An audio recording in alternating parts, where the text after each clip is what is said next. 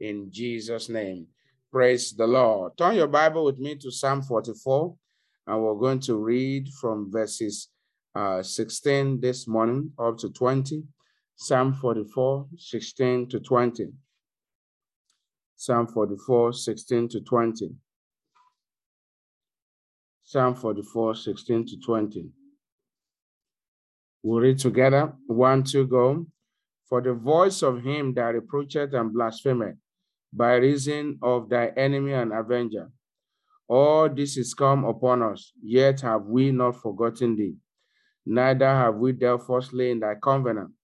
Our heart is not turned back, neither have our step declined from thy way. Though thou hast sore broken us in the place of dragon, and covered us with the shadow of death, if we have forgotten the name of our God, or stretch out our hands to a strange God. Praise the Lord. Hallelujah. I pray you will not forget the name of God that has brought you thus far in the name of Jesus. You will not forget the name of God that has helped you thus far in the name of Jesus. Praise the Lord. Amen. Brethren, this morning, again in this resurrection weekend, I want to I want you to ponder on this question. What is the great stone in your life? What is that thing that looks insurmountable? If you tender them before Jesus, Jesus is more than able to roll away the stone. What is that great stone before your family? Jesus is able to roll away the stone. What is that great stone before your health? What is that great stone before your children? If you invite Jesus, Jesus is able to roll them away. This morning, I believe in my heart that Jesus, the power that raised Jesus out up from the grave, that same power has rolled away everything that represents stones in your life in Jesus' name. Let somebody shout a big hallelujah. Hallelujah. Amen. Amen. Now turn your Bible with me to the book of Second Peter. Second Peter, and I want somebody else from uh, from the church to read the book of Matthew chapter 12, verse 34 to 37. I will read Second Peter 1 6. If you are sleeping, I want you to shout a big hallelujah. If you are not sleeping, unmute your device and shout a big hallelujah. Hallelujah. Amen. I'm glad there are people that are. Now, Second Peter chapter 1. Second Peter chapter 1. The Bible says, and to, know, and to knowledge, temperance, and to temperance, patience, and to patience, godliness, and to knowledge, temperance, and to temperance, patience, and to patience, godliness. Now, who's in Matthew chapter 12, verse 34 to 37? Matthew 12, verse 34 to 37. O generation of vipers, how can ye, being evil, speak good things? For out of the abundance of the, the heart the mouth speaketh. A good man out of the good treasure of the heart bringeth forth good things, and an evil man out of the evil treasure bringeth forth evil things. Verse 36. But I say unto you that every idle word that men shall speak, they shall give accounts thereof in the day of judgment. Verse 37 For by thy words thou shalt be justified, and by thy words thou shalt be condemned. Amen. Amen. Thank you. God bless you. He said, But I say unto you that every idle word that man shall speak. Take, take note of that word idle. Idle words. What are what are idle words? They are words that are not profited. What are idle words? They are just that is not, um, you know, that are not wholesome. What are idle words? They are words that did not bring that that that did not bring glory to God. What are idle words? Are words they they are imaginations of the heart that are not true, that are not in line with what Philippians 4 verse 8 says to us. Bible says every idle word that man shall speak, he shall give account thereof in the day of judgment. Remember, idle words, idle words, unprofitable words. Now, when you talk about idle words, you also get into uh, the question about the tongue. God bless you. Can you can mute your device? God bless you. Now, um, we've been looking at the subject, your tongue and your destiny, and now we've been looking at how then can we uh, control our tongue. The first lesson the Lord told us is that we must be born again. When we become born again and remain in Christ, then the old nature of, of that loose tongue, uncontrolled mouth, the old nature of that tongue, where there's no restraint, Jesus Christ takes it away and give his nature. It doesn't mean that you become taller when you become born again. It doesn't mean that you become fairer. I'm a man of dark skin, and I want to thank God for that. Since I accepted Jesus Christ, or since Christ saved my soul, rather, I have not become any way, any way lighter. And I thank God for my wife, that she's a woman of light skin. I thank God for that.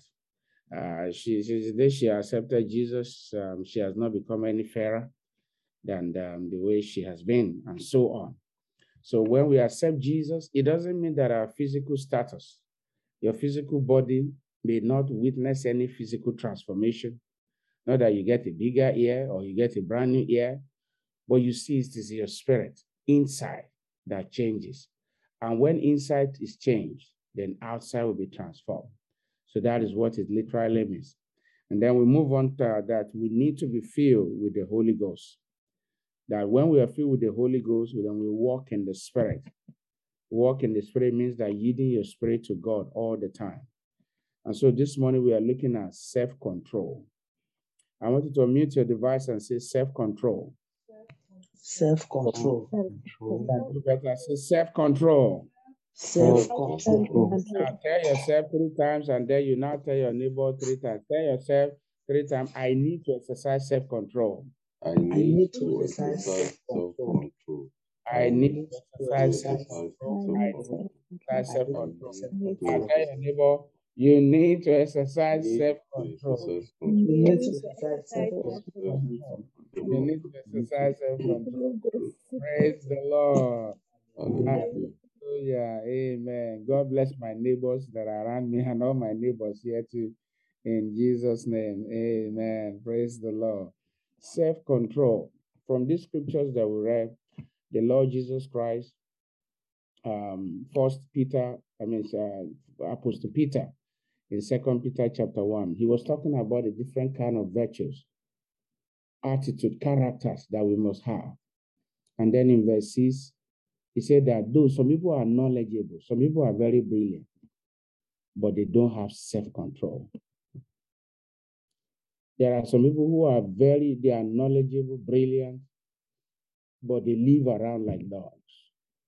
Yes. Now, such people, uh, Peter is saying, but exercise temperance, self-control, self-control. Some people, they are, they are, you know, they have not understanding, but they lack self-control. No, each one of our life must be complete. So, how do you control your tongue? It is by self control. What is self control? It is simply becoming a law to yourself. It simply means to exercise restraint while talking. Just like I'm talking now, there are some words I must not say. Why? Because they are not wholesome words. Why? Because they don't lead to your edification. Why will I not say? Because God is not pleased with them. Why should I not say such word? Because such word will not profit me and will not profit you. So, as children of God, for you to control your tongue, apart from being born again, being filled with the Holy Spirit, you need to constantly exercise self control. Even as husband and wife, we must exercise self control all the time. Now, what is self control? It is simply to recognize that we shall be justified or judged by, or I mean, or condemned by the words of our mouth, like we have read in that book of Matthew, chapter 12. That every word that proceeds from our mouth is either we are justified or condemned by it. May we be justified when the Lord appear in Jesus' name. Now it takes one that is that that exercise restraint. What it simply means, number three, literally, it simply means that learn to talk less. Learn to talk less. Um, when we were growing up, my earthly dad, my biological dad in those days, he used to tell us the words, but um, I, I mean, growing up, I didn't know that was also in the Bible. He said, when we when we begin, he said, the, when we begin to talk too much, he said, when somebody talks too much, will tell us in our local dialect. He said, when people talk too much, they tend to lie. And that is true. I have come to find that to be true. The Bible tells us that the multitude of words. Yes, there, there can there, there's, there's sin, there can be error, there can be mistake. So when we when in whatever situation we find ourselves, to control your tongue is that learn to exercise self-control, restrain over your tongue, talk less. Number four, what does it mean? Control your emotion. Emotion, if you allow your emotion to rule you, you might make mistake.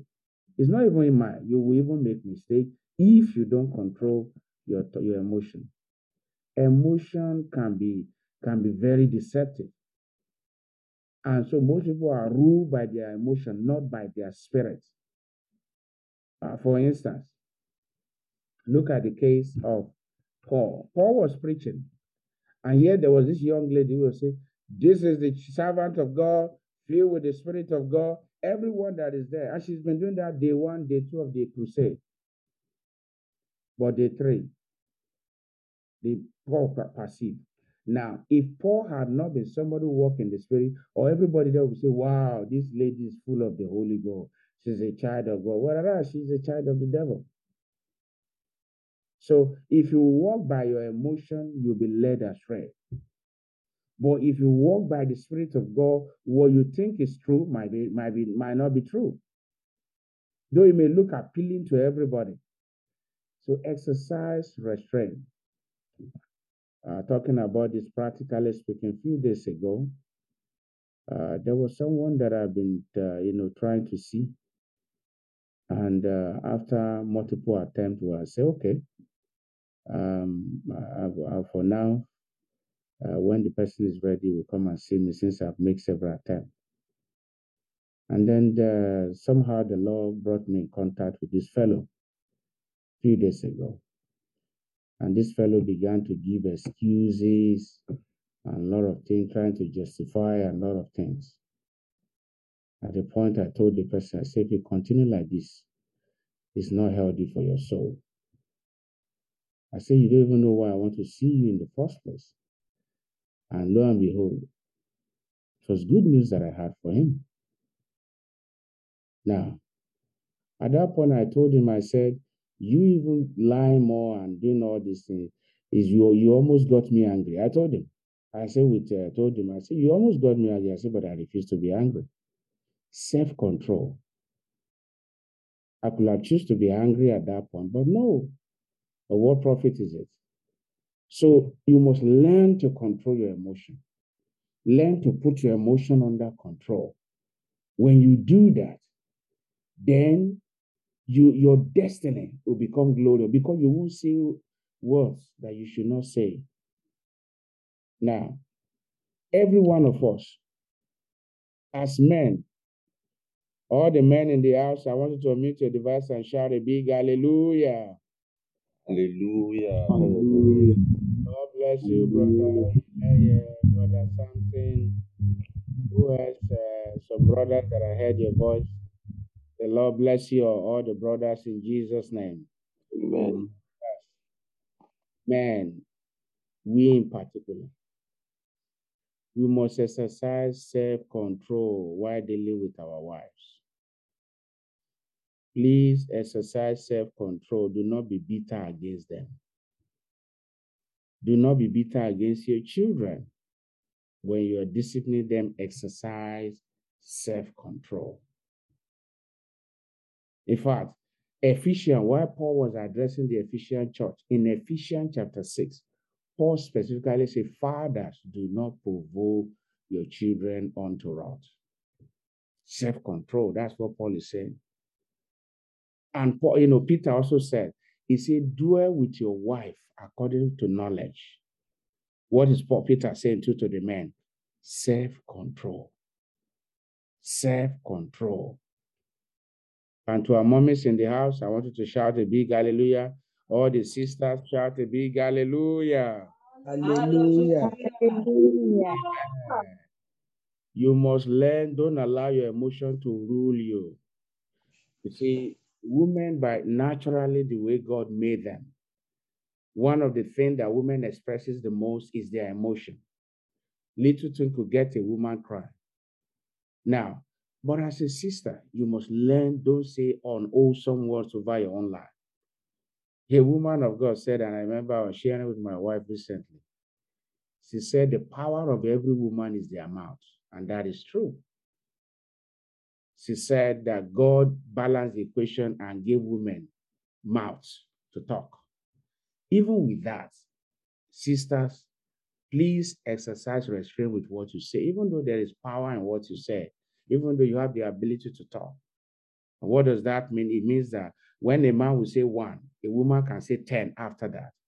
That's why the Bible tells the man, he said, dwell with her according to knowledge.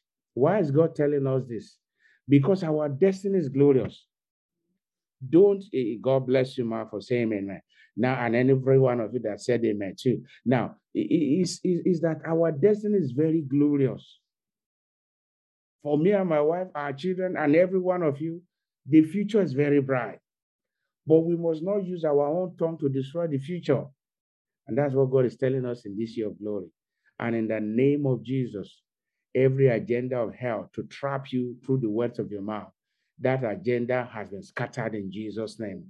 That agenda will not see the light of the day in Jesus' name.